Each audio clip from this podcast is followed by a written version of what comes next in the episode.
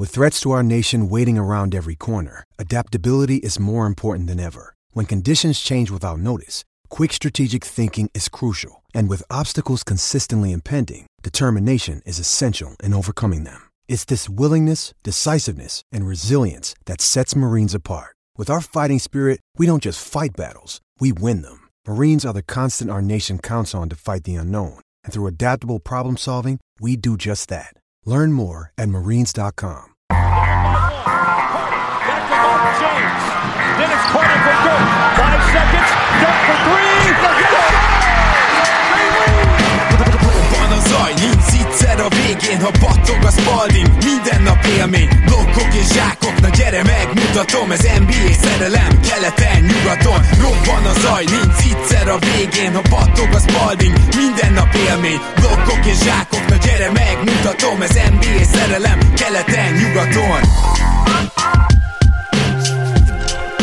Én jó! Szép jó napot kívánunk mindenkinek, ez itt a Rep City keleten-nyugaton podcast, a mikrofonok mögött Zukály Zoltán és Rédai Gábor. Szia Zoli! Szia Gábor, sziasztok, örülök, hogy itt lehetek. Ma kettő csapattal foglalkozunk, tehát megyünk tovább, és hát nem véletlen, hiszen nagyon közeleg a szezon kezdet, meg már preseason meccseket is láttunk, úgyhogy eh, most már tényleg mindenki a bőrén érezheti, meg a szemén, amikor elfárad, ha esetleg hajnalba felmarad, hogy közeleg az NBA rajtja, és a közelgő NBA rajt okán, vagyis hogy pont azért hagytuk későre a Sacramento Kings-t például, mert a Sacramento Kings sokáig esélyes volt Ben Simmonsra, rengeteg ilyen pletyka volt, aztán mostanában a, a legutóbbi információk szerint már nincsenek benne ebbe a versenyfutásba, úgyhogy ők lesznek az első csapatunk ma, és a Memphis Grizzlies pedig a második gárda, ami egy egészen különleges ilyen, ilyen sakkot játszik a ligával, ilyen fantazi sakkot, vagy nem is tudom, hogy mondjam, de majd, majd a szemivel fogjuk tudni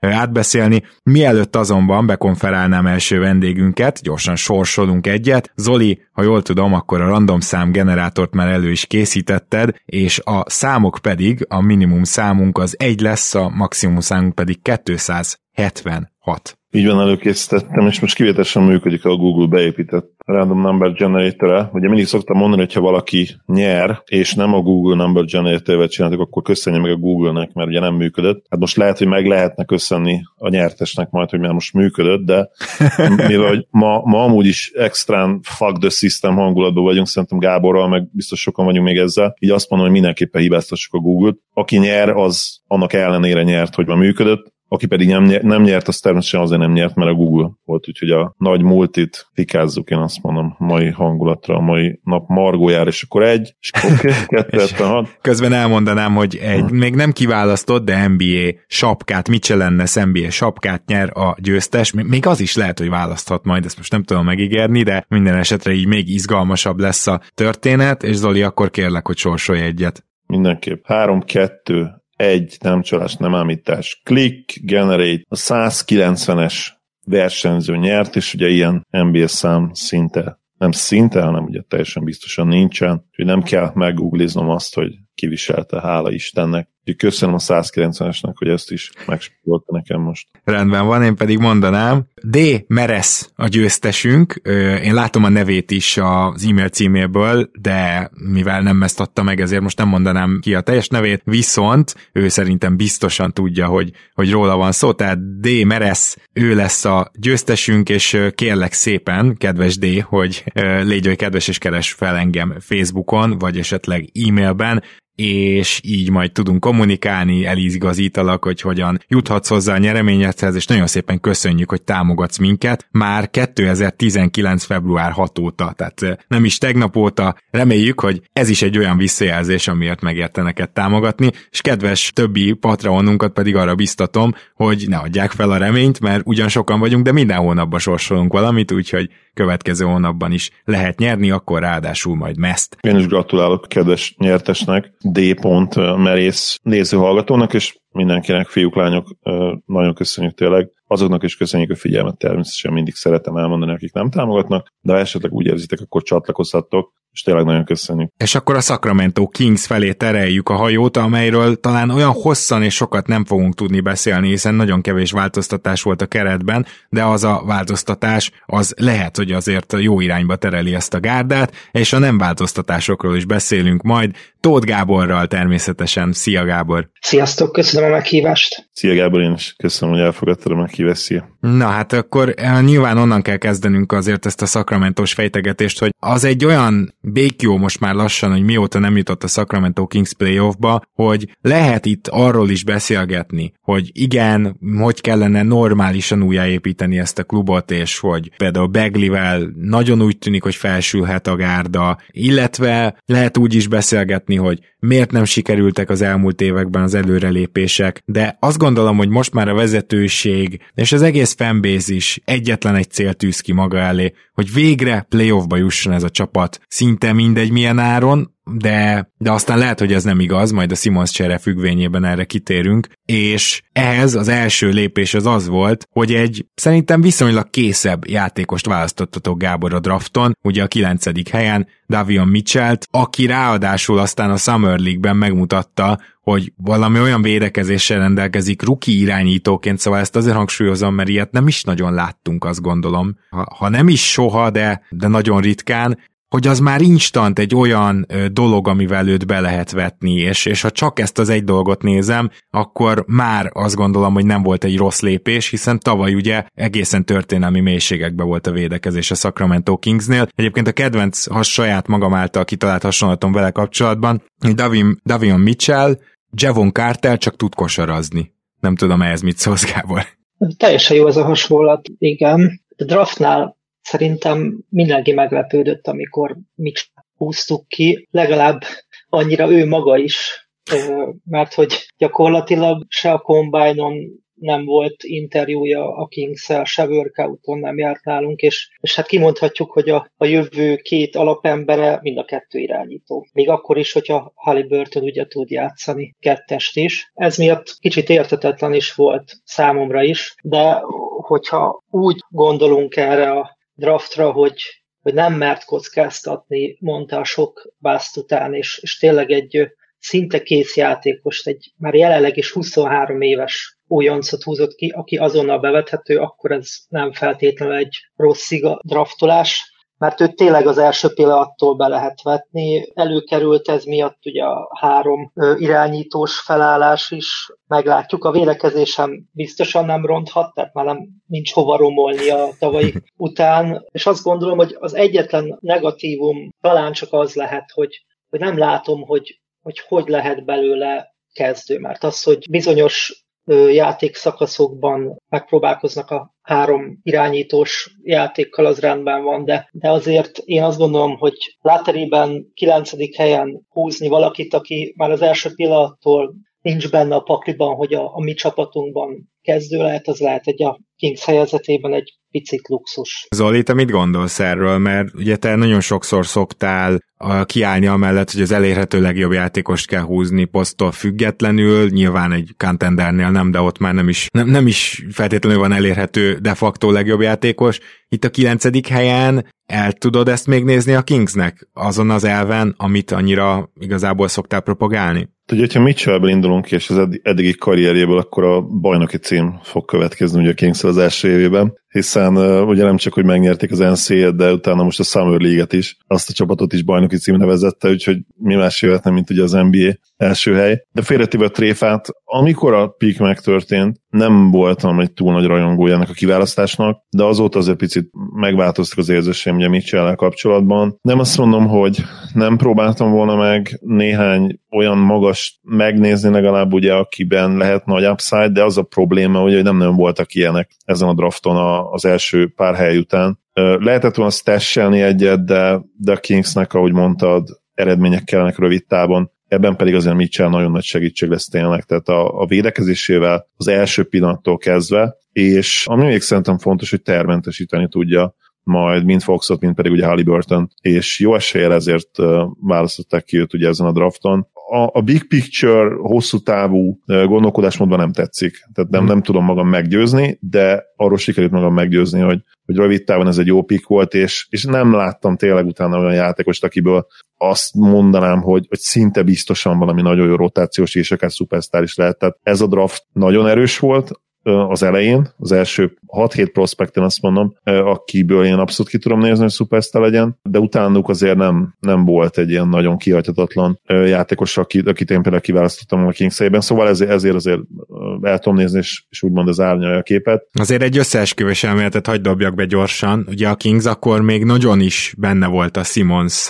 történetben, tehát akkor már ugye keringtek a pletykák, ha jól emlékszem, és nyilván akkor még nem volt az a helyzet, hogy a Kings leült tárgyalni mondjuk a Filivel, bár ezt ki tudja, készülhettek akár erre is. Tehát e- ezt úgysem fogja soha senki megerősíteni, és a Kings állítólag most már nincs versenyben, de az sem elképzelhetetlen, hogy a három irányító közül akár mondjuk kettőt esetleg beáldoztak volna, bár ugye elvileg Halliburton teljesen érinthetetlen, és Fox is, úgyhogy ezt, ezt sokszor leközölték, hát ezt lehet, hogy annak mentén közölték le, hogy Simonsnak szépen csökkent az értéke, ezt csak így be akartam dobni, hogy igazából ez az elmélet is, magát Mitchell-t is akár fel lehet használni egy ilyen cserében, ugye, és nyilván a Filinek jól jönne egy irányító, hogyha elmegy Simons. Mitchell szerintem még be is dobták volna a cserébe. Azt gondolom, hogyha halliburton vagy Foxot elérhetővé tették volna, akkor már ez a csere megtörtént volna. Uh-huh. Viszont én sem dobnám be, tehát sem Foxot, bár jelenleg lehetséges még, hogy, hogy jobb játékos Simons, ebben sem vagyok teljesen biztos, de hogyha már a személyiséget is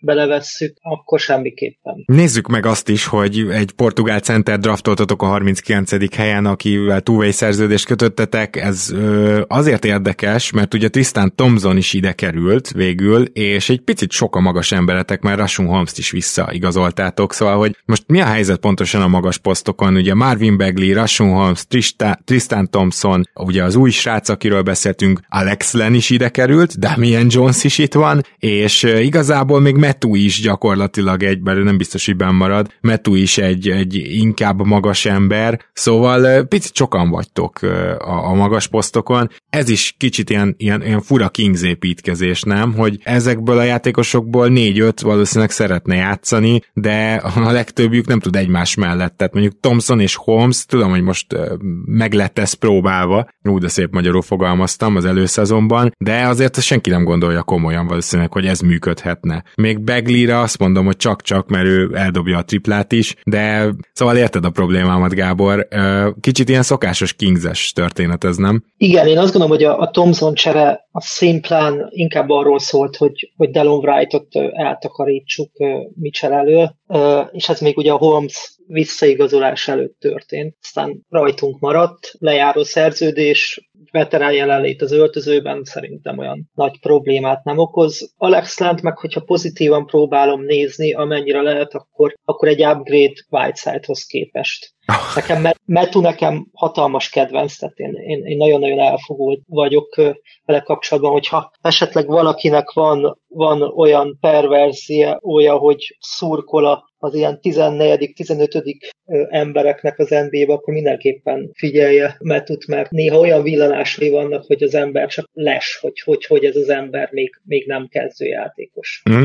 Na, és azért is soroltam fel a magasokat, mert ugye Mohárk lesz, ha jól emlékszem, mert talán tavaly évközben ide került, de cáfolj meg, hogyha nincs igazam, szóval uh, gyakorlatilag ezzel le is tudtuk azt, hogy milyen változtatásokon esett át ez a Kings, és Zoli, akkor most felét fordulnék, hogy gyakorlatilag tavaly óta mi az, ami változott, vagy, vagy nem változott semmi? Azt nézve, hogy a keretnek milyenek a képességei, mert nekem egy nagy gondom van azzal, hogy nem változott semmi, és ez még csak nem is az elég furcsa igazolás politika, amit például Gábor is mondott, hogy nyilván Thompsonnak kicsit bebiztosították magukat, úgy volt, hogy Holmesnak a Hornets meg a Toronto is be fogja ajánlani a bankot, aztán egyik se történt meg, szóval valamennyire ezt megértem, de azt nagyon nehezen, hogy még mindig Luke Walton az egyző egy ilyen szezon után, és ha még mindig ő az egyző, kis túlzással mindegy, hogy milyen ez a keret, aztán majd lehet, hogy nem tudom, feltámad hanvaiból, de én szerintem azért, ha valamit alakítani kell, akkor azt itt kellene kezdeni. Alapvetően nekem a, a roster akkor tetszene, hogyha lenne egy olyan szupersztár, aki köré építhetsz mindent, és ugye a DRM Fox egyelőre még nem tudott ezzel játékossá válni. Nekem egyébként Halliburton is tetszik a shooting guard pozícióban, megvan a mai NBA-ben mérete hozzá, tehát neki tényleg azt kéne, hogy 3-4 kg izmot rárakjanak, és ha minden igaz egyébként ez meg is történt most az off-seasonben. Nekem ez a backcourt egyébként kifejezetten ígéretes. Ha Fox újra rá tud találni ugye a triplájára, akkor nagyon potens lehet a pálya mindkét oldalán, mert ugye Fox nem rossz védő, Halliburton, hát ugye az Ott van vannak, baj. vannak problémák, vannak problémák, de hogyha ténylegesen fel tudta szedni ezt a 3-4 külézmot, akkor ugye javult a dolog. barnes mondjuk, ha a harmadik, negyedik számú opcióként nézem, én őt abszolút kedvelem. Ugye első számú opcióként utáltam, vagy ilyen de facto egy per B-ként is még ugye a Mavericksben. És Begli az örök remény, ki hát még alig van az NBA-be, de már ugye örök reménységnek hívjuk, mert ez az ugye a, a negyedik, negyedik, negyedik éve, és hát az utolsó esélye úgymond, hogy valamit csináljon. Azért az nem csoda, hogy nem kapta meg az előre hosszabbítást. Persze nem kérdés, és hogyha egészséges tud maradni, akkor én még mindig bízom benne, mert egyébként hihetetlen adottságai vannak ez, ehhez a játékhoz. Szóval akkor te is azt mondod, hogy igazából nem olyan vészes magának a keretnek az összetétele. Nyilván most Rasum Hansignál el se jutottál, de azt tudjuk, hogy ő vele voltak messze a legjobbak a pályán, de kiemelkedően. Van szenzációs, és a Dallas ellen mindig gyilkos, tehát konkrétan kinyírja Mavericks-et akármikor játszanak. Nagyon jó szerződés szerintem. Akkor te is eljutsz így az egyzőhöz.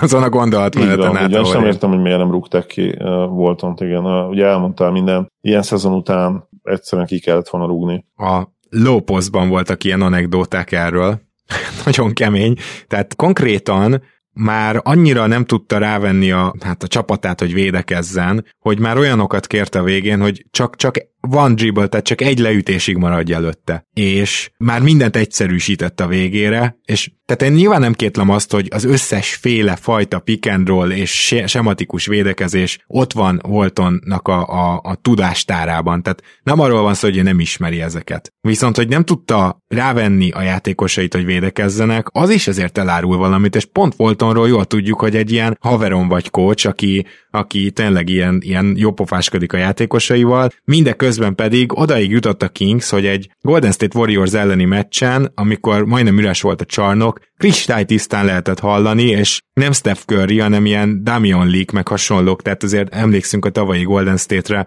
nem volt tele, nem tudom én, egyegyező, fantasztikus játékosokkal, és, és hát ők ordiváltak folyamatosan, hogy ide-ide passzolj, engem fog Hild. Tehát body, body's on me, ugye ez volt, hogy Buddy Hild engem fog. Tehát üvöltöztek az irányítónak, vagy Currynek, vagy bárkinek, hogy nekik passzolja, mert hát ott van előttük Buddy Hild. Ez, ez megtörtént állítólag. Szóval ennél, és, ennél nem és ezzel vissza, igen, és ezzel visszajutottunk a következő problémához, illetve nem következő van, ugye eddig azt mondtam, hogy a roster nekem alapvetően egyébként tetszik, tehát a, a, a, a kezdő legalábbis mindenképp. És ott van ugye Buddy Hill probléma. Tehát mi az francot csinálsz ez a szerződés, hogy játszatni kéne, hogy ne legyen totál elcserélhetetlen. Három, három év van belőle vissza az idejével együtt, és azt hiszem, hogy full, full garantált. Igen. Mi, mi a, hogy a fenébe tölt? Tehát oda jutottunk ugye már két évvel ezelőttől, amikor még ugye azt beszéltük, hogy kiad pikket Buddy Hildért, hogy ki a franc fog átvenni ezt a szerződést, jó esélye senki, viszont én nem látom azt, hogy hogyan szerepelhet egy nagyon jó csapatban jelen pillanatban Buddy Hield, és itt nagyon jót nyilván nem elitként értem, hanem egy olyan csapatban, amelyik küzdhet a, a rájátszásért, vagy a playing helyekért. Tehát ebben nem, ne, egyszerűen nem, ügyez, nem összeegyeztethető számomra a Buddy Hield ezzel a, ezzel a csapatképpel. Nem tudom, mi a francot fognak csinálni, mert uh, tényleg elcserélhetetlen. És gondolom, Gábor, amikor először hallottad az esetleges Lakershöz cserélésnek a hírét, ami tudjuk, hogy na az majdnem végbe ment, hát nem kaptátok volna meg érte a fele királyságot, az biztos, de legalább Kuzmáék jöttek volna, akik mondjuk úgy, hogy cserélhetőbbek, meg, meg talán nem ártanak annyira. Szóval, szóval akkor gondolom, hogy boldogság futott át rajtad. Eddig se voltam egy Westbrook fan, mondhatjuk, de, de ezután, ezután sem lettem az. Főleg, hogy arról is szólt a plegy, hogy talán még a Lakers elsőkörös pikje is jött volna. Uh-huh. Igazából én azt gondolom Buddy Hieldről, hogy, hogy én azért megnézném őt egy jó edzőnél, mert nyilván Luke Waltonnál, amikor, amikor elkezd Buddy Hield kreálni, és, és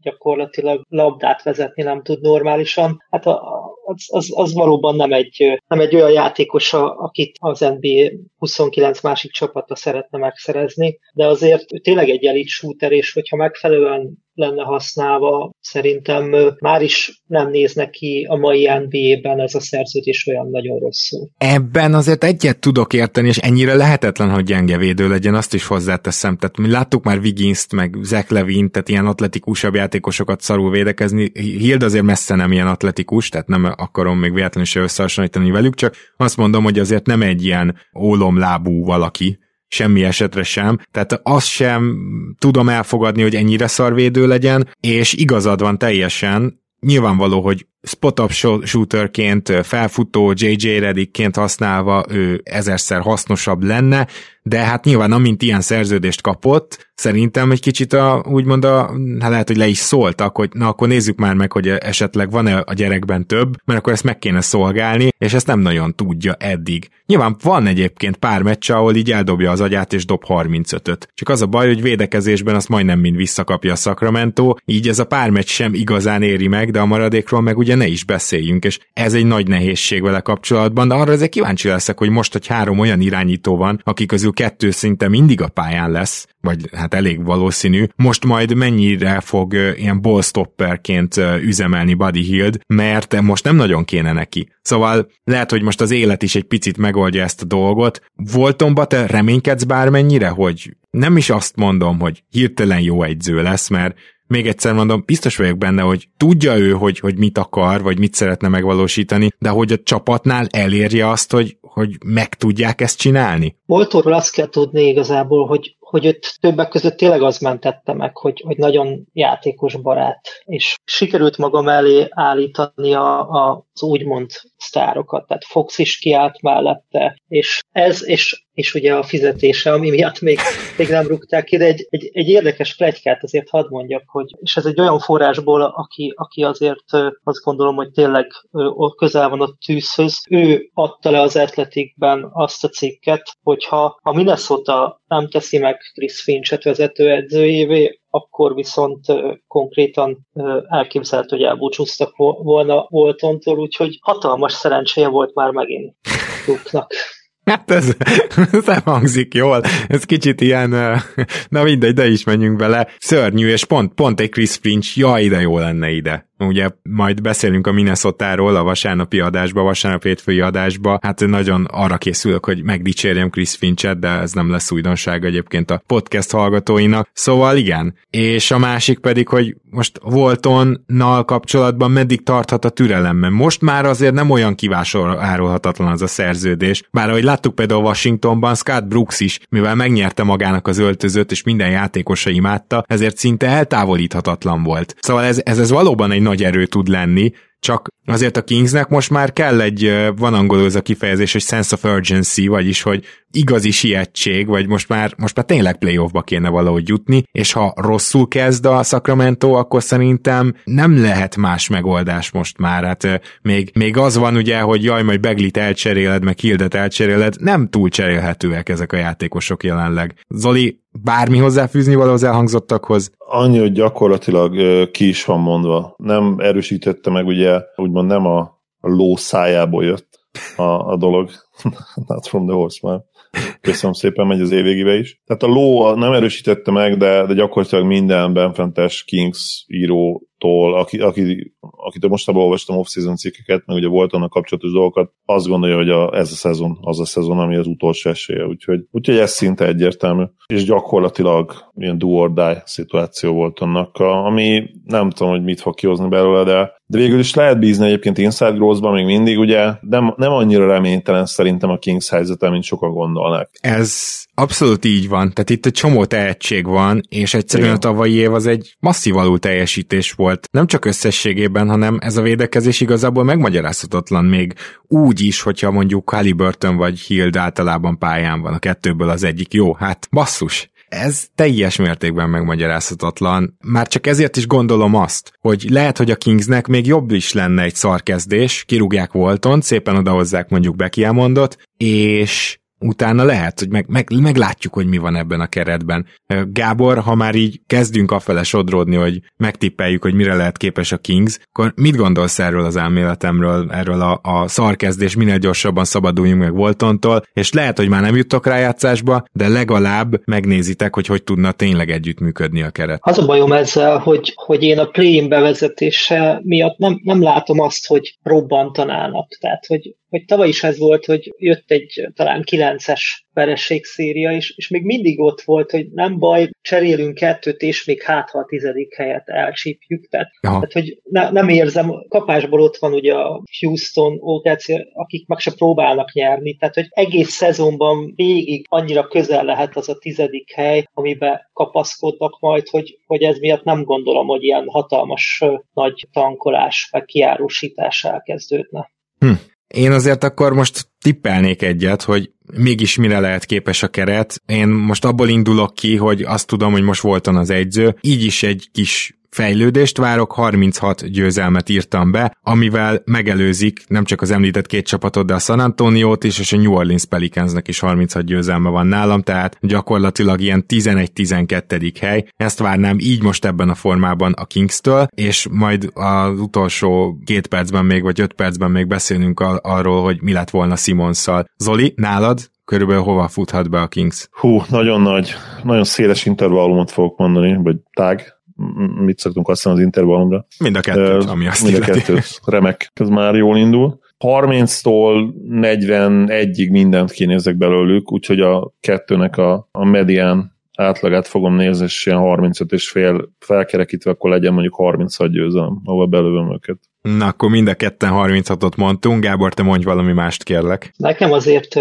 sugalták, meg lelkemre kötötték, hogy próbálják már meg egy, egy picikét pozitívabb lenni az adásban, úgyhogy hát hozzám mértem megpróbál pozitív lenni, és, és én egy 37 győzelmet oksolok, viszont én ezzel és a mini megelőzésével is egy tizedik helyet mondok most. Hmm. Oké, okay, én ezt teljes mértékben el tudom fogadni, de azért nem menjünk el szó nélkül amellett, hogy nem csak benne voltatok a pletykákban, hanem minden forrás azt hozta le, hogy tárgyaltatok is a Philadelphia 76ers-rel simons kapcsolatban, és amiért ez valamennyire logikus volt, még akkor is, hogyha végül valószínűleg ez akadályozta meg az üzletet, hogy se Fox, se Halliburton nem mehetett Philadelphiába, azért mégiscsak ez egy elit tripladobó csapat. Évek óta. És most is nagyon jó tripladobóitok vannak még mindig. Mondjuk, ha Beglit együtt játszatod, és holmes eh, és ez túl sokáig tart, akkor azért az kicsit árnyalja ezt a képet. De hát ugye nyilván akár Halliburton, akár Barnes, akár Hilt képes arra, hogy egy meccsen 7-8 triplát bedobjon, és az is elképzelhető, hogy ebből kettő csinálja meg ezt a truvájt, úgyhogy elég durva spacinget tudtatok volna Simons köré rakni, én nekem ezért tetszett alapvetően az ötlet. Na de, az is igaz, hogy azért a Philadelphia, hogyha nem túl, nem kapja meg Foxot, vagy halliburton akkor egyszerűen ne, nem látod, meg szerintem semmelyikünk nem látja azt, hogy miért ment volna ebbe bele. Szóval mennyire lehettek igazak ezek a plegykák egyáltalán, meg hogy tárgyaltatok, mit tudsz erről az egész bizniszről? Valóban, akár még jó fit is lehetett, vagy lehetne Simons, de, de tényleg csak abban az esetben, hogyha Fox helyére jön, és azt meg szerintem senki nem gondolja a Sacramento-ban, hogy, hogy ez a csere létrejöhetne, és, és valószínűleg ezért is haltak meg a, a tárgyalások. Fox mellett Simons, én, én nem látom a, ott már azt a nagyon jó fitet, és hozzáteszem még azt is, hogy ha belegondoltok, hogy már csak a plegykákból kiindulva, hogy ez a személyiségű Simons ebbe a szakramentói kultúrába és egy, egy ilyen edzőhöz, mint voltam bekerülne, hát ott azért elég, elég nagy a veszélye a totális csődnek szerintem. Én, én, én, nem, merném megkockáztatni, és, és a, az eddig egyéves pályafutásából kiindulva Montének szerintem ezt ő sem merte bevállalni. Monté meg sem merte valószínűleg, igen. Engem ezt teljesen meggyőzött, amit most mondtál, Zoli, téged is? Abszolút. Mit gondolsz, hogy ennek ellenére úgy, mint nem tudom, talentfrissítés meg kellett volna próbálni például Halliburton-t beajánlani? Meg kellett volna próbálni akár a Simons Fox duót valahogy uh, működésre bírni? Uh, nem, nem, nem. Szerintem a Kings fit sose volt jó. Tehát a, még például a Spurs fitet is értem, ugye egyedül építs uh, Simons köré, azt is meg lehet nézni. Illetve nyilván van csapat, ahová szerintem tökéletes fit lenne például mondjuk a Brooklyn Nets. Vagy a Minnesota de, Timberwolves. Vagy a Minnesota Timberwolves, igen. De a Kings fitet nem láttam soha. Hát akkor lehet, hogy mondta megnél is végül erre a következtetésre jutott, de a Kings Simons nélkül maradt, és majdnem ugyanazzal a kerettel megpróbál jobb lenni. Ugye nemrég emlegetted, Zoli, hogy egy bölcsember azt mondta, hogy ha folyamatosan ugyanazt csinálod, és akkor ne csodálkozz rajta, hogy ugyanaz történik. Kíváncsi leszek, hogy ilyen szempontból mennyire tud változtatni szezon közben a Kings, vagy lehetséges, hogy Luke Walton most az egyszer összerakja. Hát nincsen túl sok bizodalmam, szerintem ez a tipjeinkből is kiderült, de kívánom, hogy Gábor neked legyen igazad, számomra sok szimpatikus csapa, ö, ö, játékos van ugyanis ebben a keretben, Fox, Halliburton is ilyen, ö, én barnes is nagyon szeretem, Holmes, szóval tényleg tudok nektek szívből drukkolni. Van-e bármi, amit még elmondanál a kings kapcsolatban? Annyit mindenképpen, hogy, hogy így a végére megragadnám a, az alkalmat, és Sipos Gábor hardcore Kings rajongónak ezúton is szeretnék sok boldogságot kívánni, ma van ugyanis az eskü jövője, hogyha ez így belefér a Hoppá, minőség reklámnak. Én is gratulálok Gábor, szoktunk időnként beszélgetni vele, nagyon nagy Kings fan veled, azt hiszem egy lapon említhetjük ebből a szempontból. Abszolút, Gábor. abszolút. Nagyon ő a fiatalos, lendületes, op- optimista hozzáállás. Te meg a megkeseredett.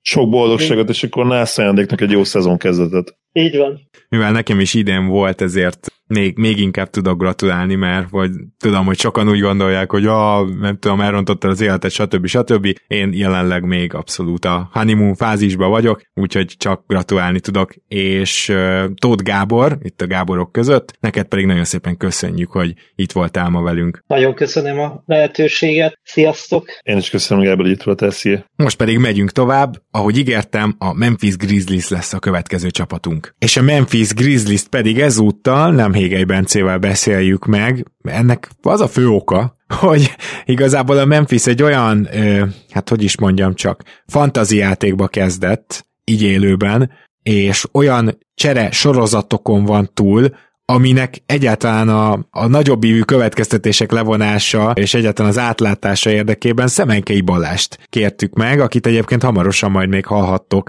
a minnesota kapcsolatban is, és Szemi itt is van velünk, hogy beszéljen egy kicsit a Memphis Grizzliesről. Szia! Sziasztok, köszönöm szépen a lehetőséget ismét, baromi régen voltam, nem csak nálatok, hanem a saját podcastingben is, úgyhogy Lala meg a Marci most lehet, hogy ki fognak nyírni, de hát reméljük, hogy ez csak később történik meg mondjuk a mini felvétel után.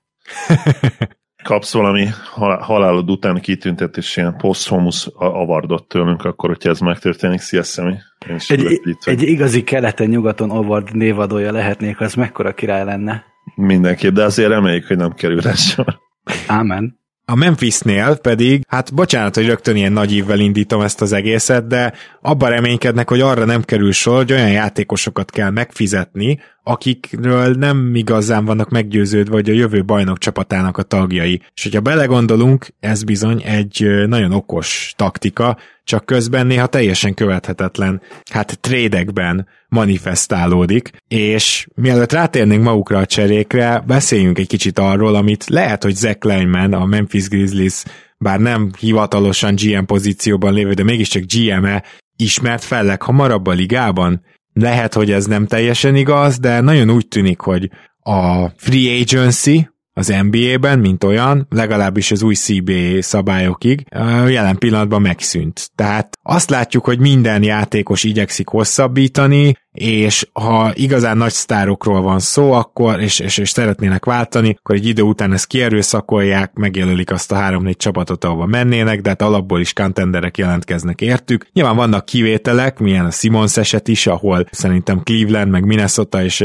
ehhez hasonló csapatok várják tártkarokkal, de hát Simons magára vessen ilyen szempontból, ő aztán nem követelőzhet semmit, hiszen aláírt egy öt éves hosszabbítást, és a egy év telt el belőle. Úgyhogy ebből a szempontból azért mindenképpen egy ilyen megújulás van, ahol a free agency az, az így eltűnik, és nem ezen keresztül érvényesülhetnek a csapatok, hanem a drafton és a cseréken keresztül. És azt gondolom, hogy a Memphis Grizzliesnek gyakorlatilag mostanában minden mozdulatát ez a filozófia járja át. Mennyivel értesz ezzel egyet, Szemi? Maximálisan, és az, az igazság, hogy még szerintem az is belejátszik ebbe a dologba, hogy ha már free agency amúgy is megszűnik, de még ráadásul kis piacos is a Memphis, akkor nekik aztán tényleg valahogy a trend előtt kell járniuk, és Kleiman ebben szerintem zseniális, mert ha megnézitek a, a csapat összeállítást, gyakorlatilag az összes olyan szerződést kipucolták mondjuk egy Anderson kivételével, akinek esélye lenne túlnyúlni mondjuk 2023 nyarán, amikor Jamorant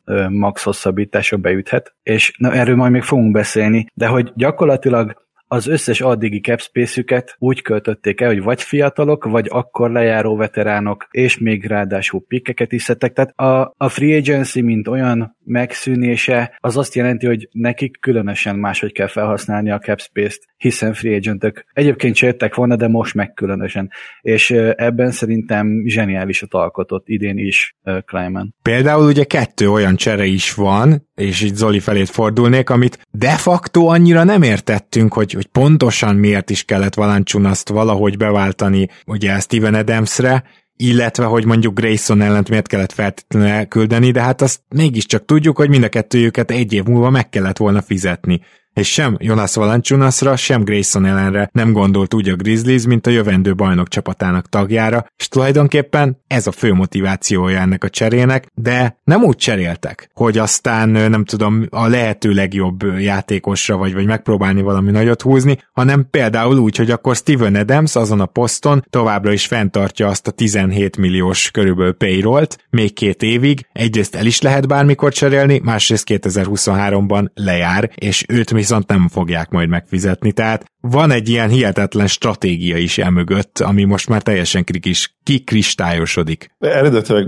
igen, nem értettük annyira ugye ezt a cserét, de aztán úgy kezdett lassan értelmet nyerni, és uh, nyilván akkor fog majd ez úgy igazán kiderülni, hogyha ugye megtudjuk, kiderül, hogy, hogy milyen játékos lehet Ziyara Williams, illetve hát ugye, hogy kit fognak draftolni még a, a következő évben, vagy mit fognak hozzá a draft picket csinálni, ami bejött ugye extrán, mert jövőre egy nagyon erős draft jön és, és nem azt mondom, hogy ez volt a döntő faktor, mert nyilván egy, egy első körös, amitől olyan nagyon sokat nem várunk feltétlenül, ami ugye jött vissza. Bár egyébként hozzáteszem, hogy nem emlékszem a védettségre, de talán top 15-ös védett, valami így rémlik, hogy top, top 10-es vagy top 15-ös védettség, top ami rémlik.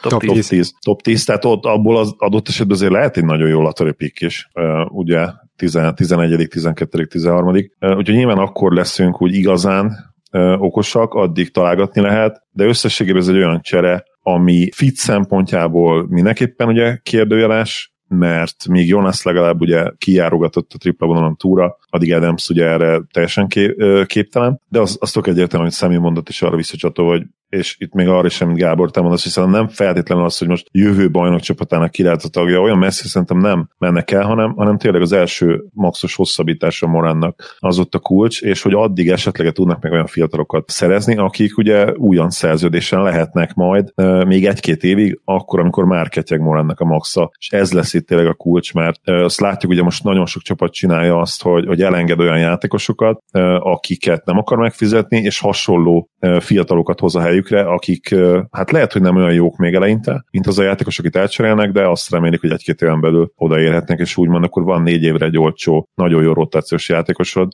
Ebben, ebben kell gondolkodni, hiszen ugye tudjuk, hogy a jelen például ezek a maxok, ezek milyen hihetetlen tereket rónak a, a csapatépítésre, és nyilvánvalóan a, a legfőbb oka annak, hogy, hogy ugye a, a free agency is megváltozhat. Igen, és például ezt látjuk John Jackson Juniornál is, hogy nem valószínű, hogy ő most megkapja előre a hosszabbítását, pedig gyakorlatilag ha szóba kerül az, és a GM-ek között is szóba került, ugye volt a szokásos éves felmérés, hogy ki az, akitől a leginkább kiugró évet várod, ki lehet a most improved esélyes, akkor a sajtó tele volt azzal a Jalen Jackson Jr., de ettől függetlenül erre önmagában nem biztos, hogy kap az ember hosszabbítást. Először meg kell nézni azt a kiugró évet, először teljesíteni kell, és ugye az ő hosszabbítása, hogyha nagyon jól sikerül az idénye, lehet, hogy akár egy max szerződés, tehát nyilván azért ezeket a fiatalokat előbb-utóbb meg kell fizetni. Nagyon gyors kérdés, csak eszembe jutott, ki kell használni, hogy szemét van. Szerintetek jó ötlet lenne húzni egy plafont a maxnak, mondjuk 50 milliónál a következő években, még megelőzve azt, hogy hihetetlen módon felmegy a sapka, és ugye a százalékos max azt jelenti majd, hogy akár 60, 65 vagy 70 milliót is keresett mondjuk egy Luka Doncic, nem tudom, 5-6-7 év múlva. És akkor az érdekes lenne abból a szempontból is, hogy a, a, a nem maxos játékosoknak ugye több, több jutna, és megint visszatérhetnének ugye a cserék, meg talán a free agents is felpesdülne. Tehát szerintem valahol meg kellene húzni ezt a határt, független attól, hogy van értelme annak, hogy a cap bizonyos százalékát kapják meg maxba a legjobb játékosaid. Itt, bocsánat, csak nagyon röviden válaszolnék, hogy az egész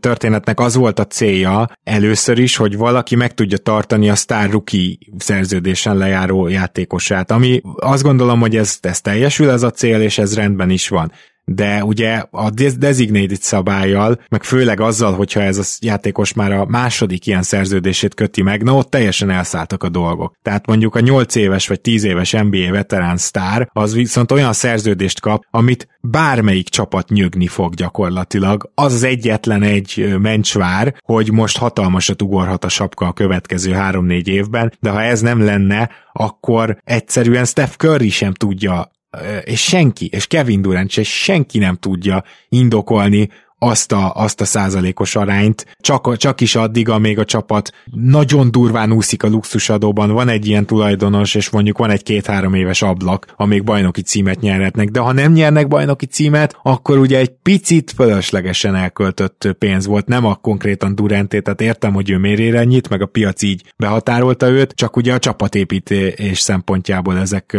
ezek nagyon-nagyon nehéz dolgok, és azt meglátjuk, hogy azoknak a csapatoknak, amelyeknek nem sikerül bajnok esélyest építeni, de ott van egy ilyen szerződés, azoknak egyszerűen szinte lehetetlen helyzetük van. Ha ez a sztár lesérül, mint John Wall, vagy ez a sztár kicsit rosszul öregszik, mint Russell Westbrook, akkor meg aztán még vészesebb a helyzet. Szóval összességében mindenképpen változtatnék, de nem azon, hogy a rookie dat te jobban hosszabbíthass meg nagyobb pénzből, mint bármelyik más csapat, hanem leginkább azon, hogy mi történhet még utána, mert ott már egyszerűen őrülten elszálltak a dolgok. Szerintem nem feltétlen az a baj, hogy a veteránoknál, Durannál, többieknél ez a designated uh, max, ez ennyire elszállt. És hogyha abba belegondoltok, hogy amikor legutóbb nagy sapkaugrás volt milyen típusú játékosok kaptak, milyen típusú lóvét, és, és igazából kik voltak a kerékkötők, akkor nem a legnagyobb sztárok voltak ezek. Hogyha most azt nézzük, hogy már most mennyibe kerülnek a legnagyobb sztárok, és eddig mennyit emelkedett a sapka, és mennyit emelkedik az ő szerződésük, jellemzően ugye ők 8%-okat emelk, e, emelnek, vagy kapnak évente,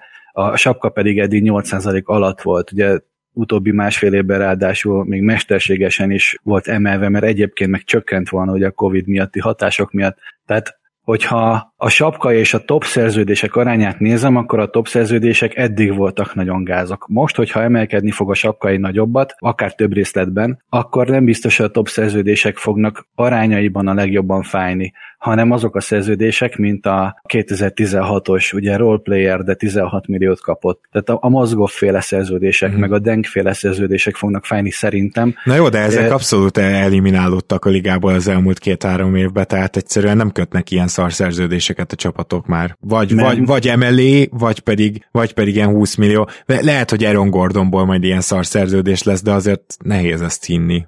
Igen, mert az utóbbi időben meg nem voltak akkora sapkaemelkedések, hogy ekkora szerződéseket tudtak volna kötni középszerű játékosokkal. Gordon Kömmen tök jó példa erre, de mondom, hogyha én inkább, én, inkább attól félek, hogyha lesz egy nagyobb emelkedés megint, akkor ugyanabban a hibába bele fognak esni a, a GM-ek, legalább egy-kettő, hogyha pedig mondjuk két vagy három évre elosztják az egy nagyobb emelkedést, akkor sem feltétlenül a top szerződések lesznek, amik nagyon fognak fájni. Szerintem egyébként, hogyha másik oldalról nézed, hogy milyen típusú játékosok ezek, és, és hogy van felépítve a csapatuk, akkor egy Durant azért nem fáj neked, mert ő egész egyszerűen azon szinten van, de ugyanez elmondható Hardenről is. Is örül. Jó, igen, csak akkor beszélgessünk Rudy Gobertről is, aki majd 34 évesen nem fog-e vajon fájni, Na, amikor 44 milliót keres. Idáig, idáig akartam eljutni, hogy ha, ha valóban top 10-es játékosoknak kell adni top 10-es pénzt, az tökre meg fog érni, mert, mert lesz mögött a teljesítmény. De könyörgöm, De nem teheted relatív... meg azt, hogy nem hosszabbítod meg Gobert, és nem, nem, tehát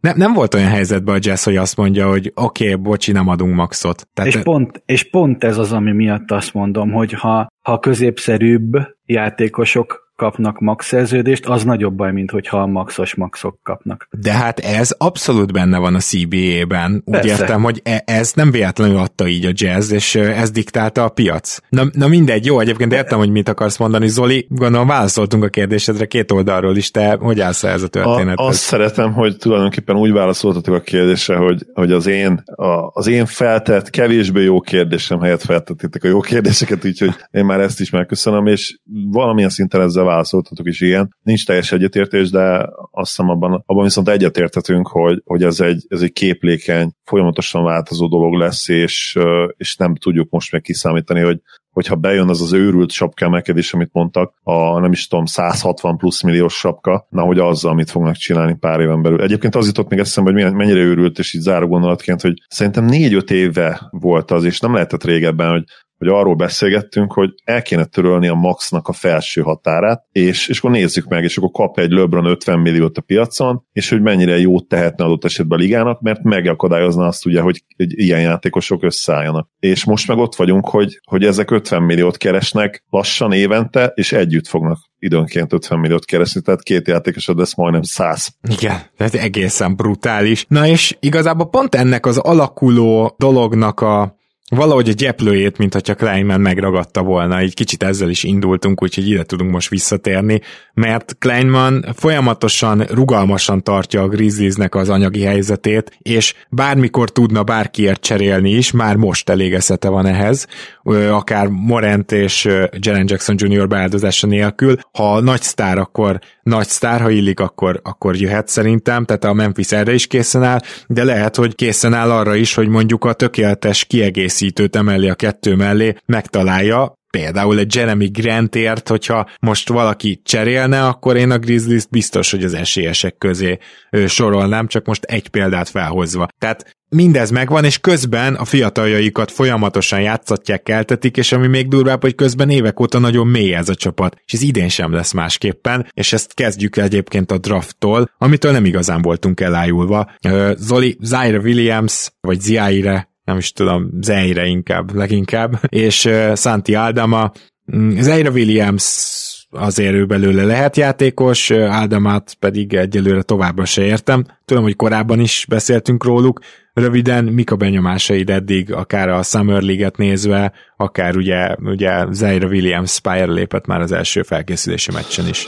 Igen, a, az IR-re, nevezzük IR-ének egyébként mindig utáltam, amikor uh, ilyen afrikai városok uh, megerőszakolt verzióit adják ugye játékosoknak uh, névként, de mindegy, ez egy, ez egy uh, örökös veszőparipánk, ugye az NBA és a keresztnemek. Azért tetszik nekem ez a pick egyébként, mert tökös pick. Nyilvánvalóan ugye Zira Williams nem az, aki, aki egy nagyon magas padlóval rendelkezik, és, és akiről azonnal azt el tudjuk képzelni, hogy rotációban lesz az elejétől. Van egy egészen jó jumperje, de ami, ami őt érdekesebbé teszi, az az, hogy egyébként nem tudott még semmi olyan dolgot kialakítani a játékában, abban a bizonyos toolboxban, ami, ami akár elit lenne, viszont nagyon-nagyon jó érzéke van a játékhoz. És ez, ez, a, ez a playmaking, ez a, ez a passzkészség, passzjáték, ami őt számomra nagyon-nagyon érdekesé teszi. Egyértelműen tudva azt, hogy nem ebben a szerepben ez ugye a Grizzlies az elején, de számomra őt ezt teszi érdekessé,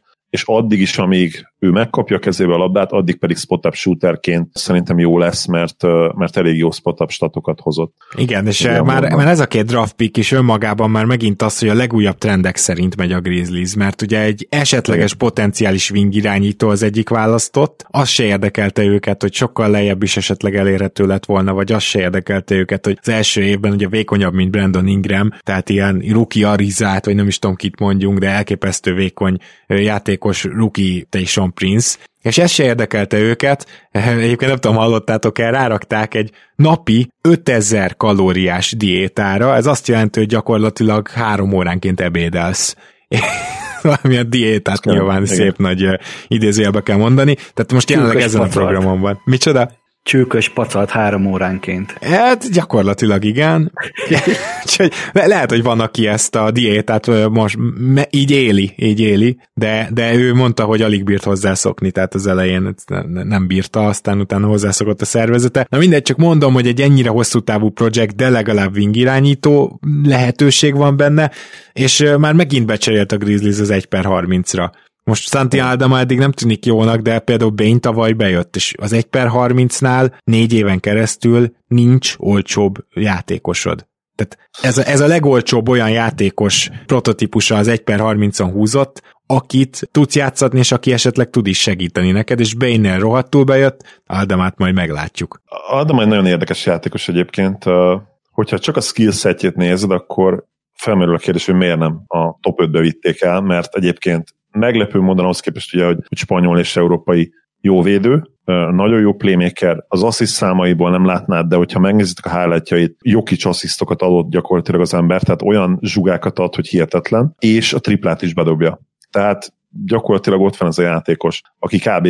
elmondhatjuk, hogy mindent tud, felmerült a kérdés, hogy miért nem mentem magasabbát, azért, mert egy viszonylag gyengébb konferenciában játszott egy viszonylag gyengébb csapatban, és ez az NCA-ben elég ahhoz azért, hogy ne vegyenek komolyan. Nagyon ritkán, nagyon flashy, általában azért amerikai játékosok onnan is be tudnak kerülni akár a top 3 vagy akár ugye első draftikek is lehetnek, mint például ugye, amilyen például Fulc volt, de, de hogyha nem játszol elit csapatba, akkor azért az megsínli általában a, a draft pozíciódat. Mindenesetre papíron ő olyan játékos lehet, akár aki megragadott az NBA-ben, és, és jó fit is lehet akár majd Morant mellé, de valóban, ahogy mondtad, eddig nem volt túl meggyőző. És vele is még sokat kell várnunk. Tehát a Grizzlies építi a jövőt, és a drafton is ez mutatkozik. Személy két kérdésem lenne, vagyis, hogy egyrészt nyugodtan a, a két draftihoz is tett hozzá a sajátodat, hogyha van közülük olyan, akit te kiemelten figyelnél, vagy valami tetszik rajtuk, illetve volt-e kedvenc cseréd ebből a, jól számolom, hatból vagy hétből, amit a Grizzlies véghez vitt itt a, szezon, a nyári szezon során? A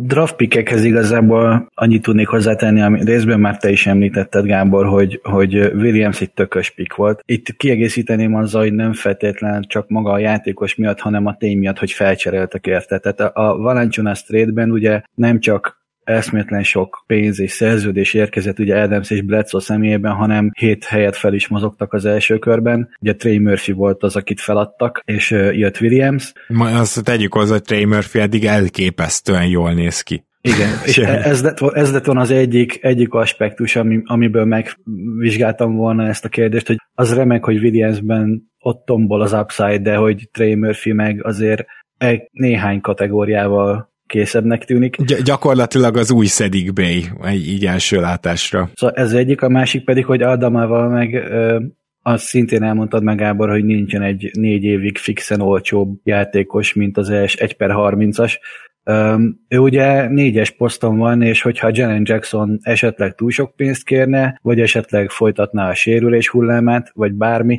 szóval itt van a biztosíték. És nem csak ő, hanem ugye Tillman is itt van még azon a poszton, szóval szerintem, szerintem ő egy ilyen bebiztosítottuk magunkat, lesz ami lesz, asset hoarding van, minél tovább fenntartható a fiataloknak a, a hosszú szerződés, hosszú és olcsó szerződése, annál nagyobb a rugalmasságunk. Tehát mindig, mindig visszaérünk ugyanabba a pontba, hogy már pedig a rugalmasság tök fontos, és még mindig visszatok utalni illetve nem mindig, hanem ismét arra a tényre, hogy 2023 nyarán írd és mond, szerződéssel lesz Morant az új hosszabbításán, Jaren Jackson a lehetséges új hosszabbításán, D'Antoni Meltonnak van egy másfél milliós gari az utolsó évből, tehát az nem tuti. Egyébként pedig Williams, Bain, Aldama, Tillman van egyelőre szerződésen. Tehát ezek a 5 millió alatti mind. Uh-huh. És és, és szóval elképesztő mennyiségű capspace lehet, és ezt szerintem jövő nyáron is ki fogják tudni használni. Tehát, hogyha például egy Kyle Anderson-t el kell cserélni, idén póker arcon meg fogják tenni, akár mennyire rohadtul fit ebbe a csapatba, az ő skillsetjével, az ő mentalitásával. D'Antoni Melton szintén cserélhető, Dylan Brooks szintén cserélhető, Steven Adams nem cserélhető, ezzel nem értek egyet, amit mondta, hogy bármikor, igen, ha valamit hozzáteszel, akkor igen.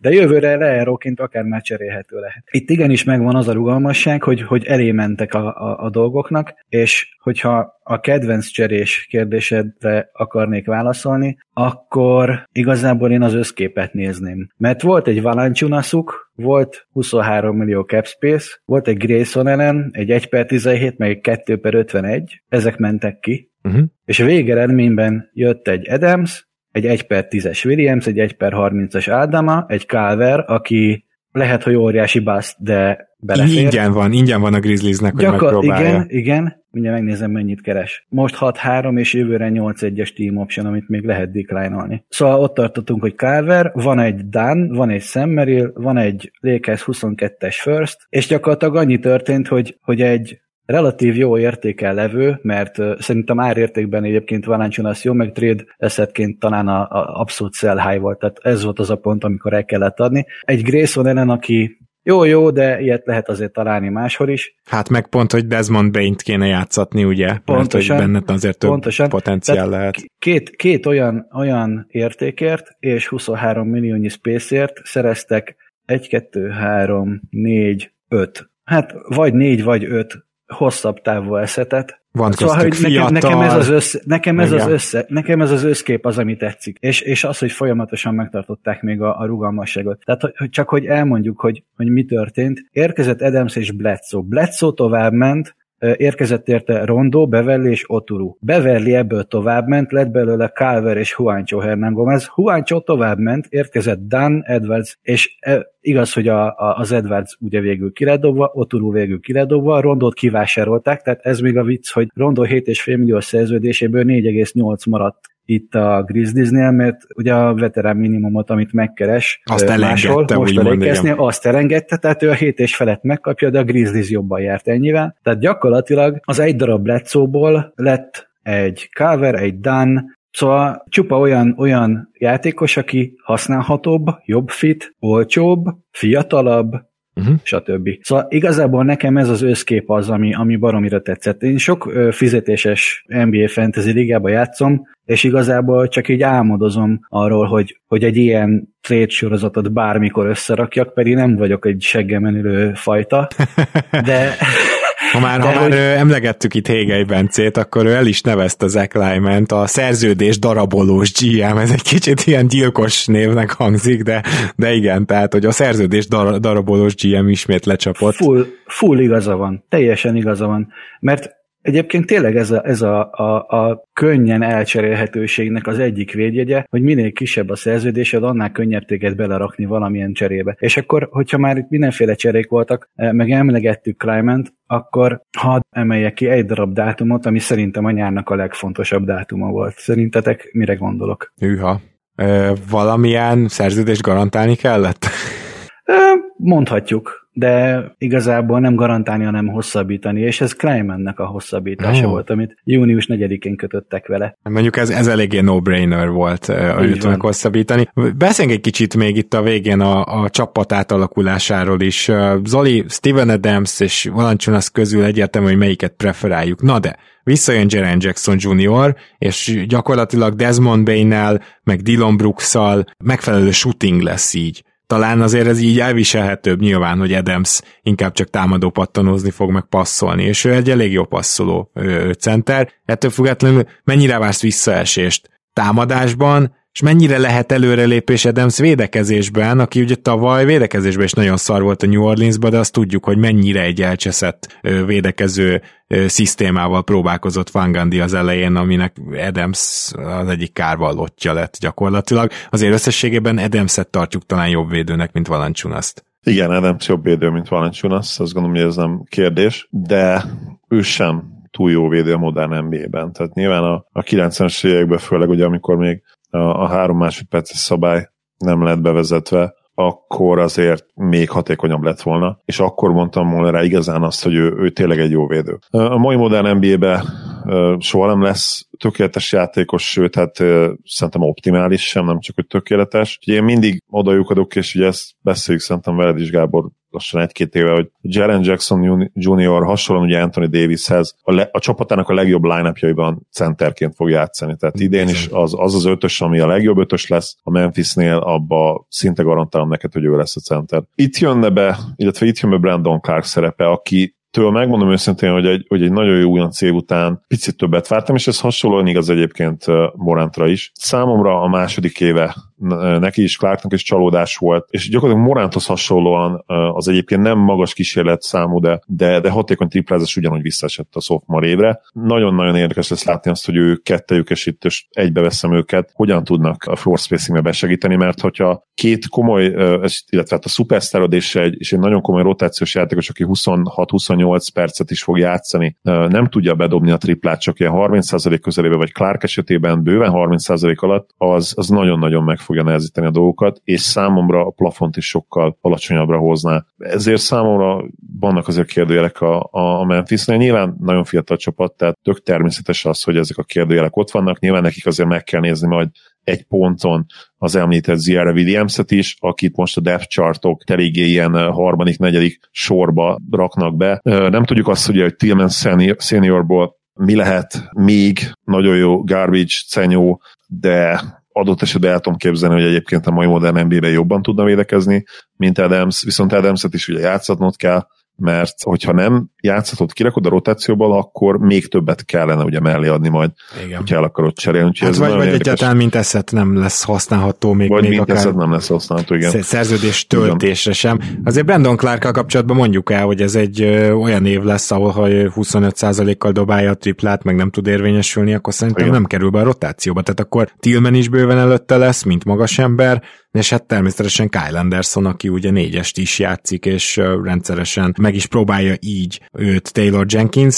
sőt, odáig mennék, hogy igazából a, a legvalószínűbb crunch timeline nap az talán úgy néz ki, hogy Morant mellett Bain, mellette Brooks, mellette Anderson, és mellette Jalen Jackson Jr., és ilyen szempontból igazán vicces, hogy milyen töménytelen mennyiségű magas ember van a Grizzliesnél, de még nem is beszélt. Beszéltünk ugye Ádamáról, de akkor, meg, meg Tillmanről, de akkor még nem is beszéltünk például Kilian Tilliről, aki nekem kis kedvencem. Túvé szerződésem van. A csávó szerintem lenne olyan NBA csapat, ahol benne lenne a tízes rotációban, mert eldobja a triplát, pattanózik. Szóval nem akarom túl dicsérni, csak hogy ez is mutatja a Memphis mélységét, és igen, teljesen egyetértek veled, Brandon Clarknak mutatnia kell valamit, Jamorant viszont nem tudom, hogy egyetértetek-e, és itt most szemifelé is fordulok, mutatni fog valamit, elképesztő évet várok tőle. Szerintem az, hogyha ő nem lesz all már az önmagában csalódás, szerintem ő all lesz minimum teljesen egyértelmű, hogy miatta is, és leginkább miatta kell nézni majd ezt a csapatot. Én brutálisan várom ezt az évet, mert, mert ugyanilyen magas elvárásaim vannak Jamorant szemben, mint hogy neked is. Az all az, ha mindent egybevetünk, meg hozzászámoljuk, hogy most már ideje lenne Chris Paulnak is kiöregedni végre, és a többi. Ó, mondok akkor én egy másik szempontot is neked, a, Szemi, jó? Csak igen? egy fontos szempont, hogy azért is cserélték el a hírek szerint Valancsuna azt, hogy egy kicsit modernebb offensz legyenek, mert Valancsuna azt nagyon hatékony volt, be lehetett neki játszani, meg visszatette a támadó pattanót, de látszott a Utah Jazz ellen, hogy ezzel viszont soha nem, soha büdös életben nem fogsz tovább jutni a playoffban. És ez is oka annak, hogy a Jamorant és Jaren Jackson köré épülő offenszt elkezdjék felépíteni, és ezt tudod, hogy mit jelent? Szerintem legalább 25 pontos átlagot Morantnak, a nem 27-28-at, és mellé azért ő ki fogja osztani maga 7-8 asszisztját, onnan meg már nehezen nem vagy all Egyetértek, azt akartam kihozni az egészből, hogy, hogy szerintem nem a tehetsége, és nem is feltétlenül a, a competition lesz az, ami meg fogja akadályozni egész egyszerűen, hogy a pályán tud-e maradni. Mert hogyha a pályán tud maradni, akkor ezzel a a rosterrel, ezekkel a kiegészítőkkel, ezekkel a játszotásokkal nem, nem látom esélyét, hogy, hogy Morant ne lenne all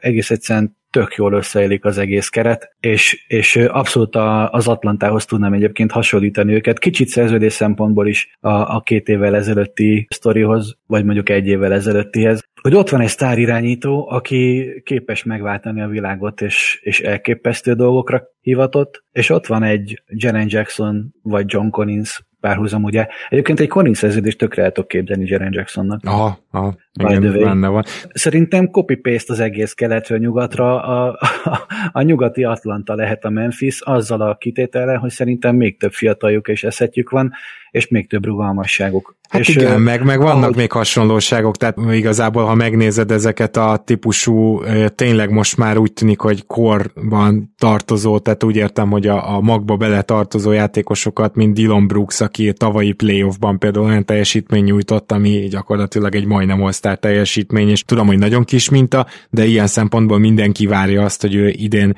mit tud, akkor nyilván ide tartozik D'Antoni Melton, akit hát kikukáztak Phoenixből, és aztán most már 40%-kal triplázó, jól védekező, kombógárd a padról. Ezek mind olyan játékosok, akiket hosszú távon is el tudsz képzelni, a majdani Contender Grizzliesbe is el tudsz képzelni, tehát ez itt a legfőbb párhuzam. Zoli, felét fordulok, ez a csapat rengeteg beeső fejlődéssel rendelkezik, ugyanakkor egy ilyen nagyon durva alappillére a támadásnak kiesett Valancsonaszban. Összességében mit vársz a gárdától? Például fenntartható-e a top 10-es védekezés, és lehetnek-e megint inkább a top 20 vége felé támadásban, vagy mondjuk támadásban javulnak, vagy abban romlanak tovább, vagy védekezésbe? Tehát, szerinted hogy, hogy néz majd ki ez a csapat? Alapvetően ez még mindig egy egy újjáépülő csapat, és egy nagyon-nagyon fiatal csapat. Simán látom kezdve, hogy a liga legfiatalabb csapata lesznek jövőre, ugye statisztikailag majd ellenőrizzünk el a statokat, ez azért változik évről évre. Morant lesz itt a kulcs, és folytatva azt, amit elkezdtetek, én kicsit kritikusabb vagyok azzal szemben, ugye azzal kapcsolatban, amilyen második szezonja neki volt, viszont abban mélységesen egyetértek, hogy mekkora tehetség, és hogy mi az egyértelmű cél, sőt, nem is cél, hanem tényleg, sőt, kőkemény nyomással járó elvárás felé. A szurkolók részéről, saját maga felől, nyilván saját maga fog a, a legnagyobb terhet mag saját magára pakolni, de én, én tőle szeretnék látni legalább 25 pontot, legalább 7-8 asszisztot és jó hatékonyságot, 58-59%-os TS,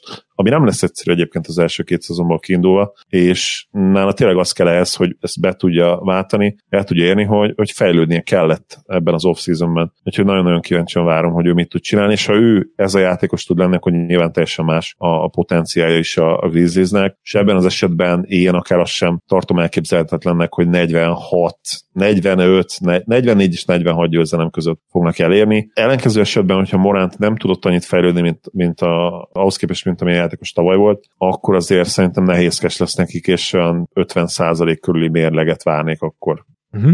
Uh, igen, én, hogy válaszolok a saját kérdésemre, azt gondolom, hogy védekezésben a top 7 nagyon nehezen tartható, de a top 10, tehát hogy hetedikek lettek tavaly, top 10 környékén ott lehetnek viszont védekezésben, és tényleg ez, amit mondtál te Zoli, hogy Morant fejlődésével támadásban mekkorát tudnak lépni előre, mert a Valanciunas történet ugye hiányozni fog, de Jaren Jackson triplái megérkeznek, Morant mindennél többet ö, fog kapni, ami usage illeti, tehát kicsit ilyen naprendszer csapat kezd majd lenni a Grizzlies, ez meggyőződésem, és nyilván ez majd az is kellene, hogy a többiek fejlődése is folytatódjon. Én, én csak az egyetlen egy dolog, Tyus Jones-t most már tényleg elküldeném a Grizzlies-től. A tavalyi éve is hatalmas csalódás volt. Most az első preseason meccsen is egy teljesen kukának néz ki az ember, úgyhogy én az egyik legnagyobb Tyus Jones rajongó voltam szerintem, hát ez, ez véget ért ez a szerelem, hogy finoman fogalmazzak, szóval vannak még itt olyan kérdések is, amit meg kell oldani, például, hogyha Morant nincs a pályán, akkor mit csinál ez a Grizzlies támadásban, de a Morant pályán van, akkor támadásban akár top 15-ös csapat is lehet, és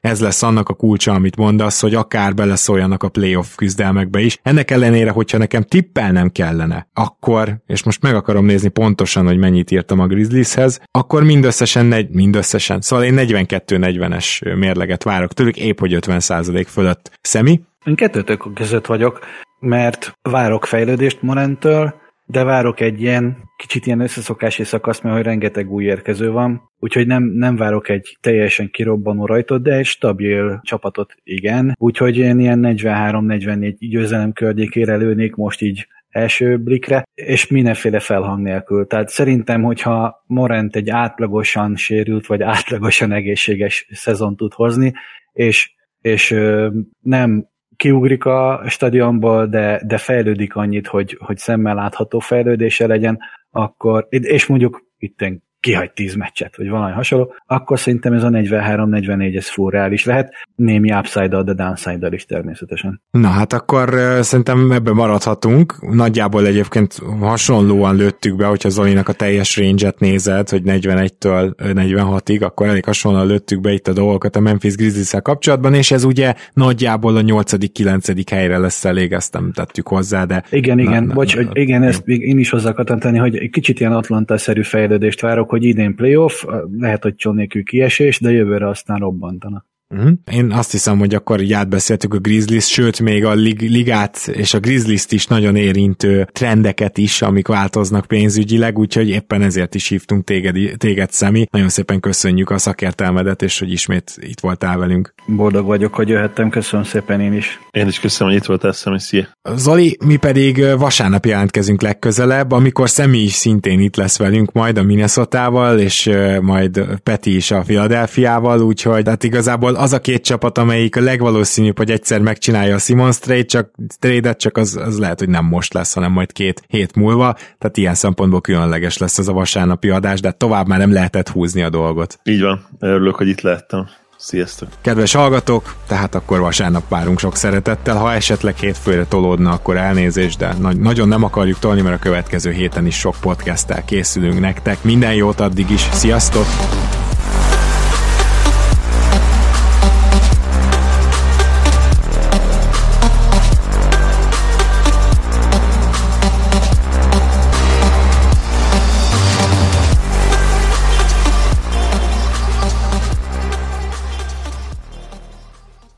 Ha más podcastekre is kíváncsi vagy, hallgassd meg a Béton műsor ajánlóját.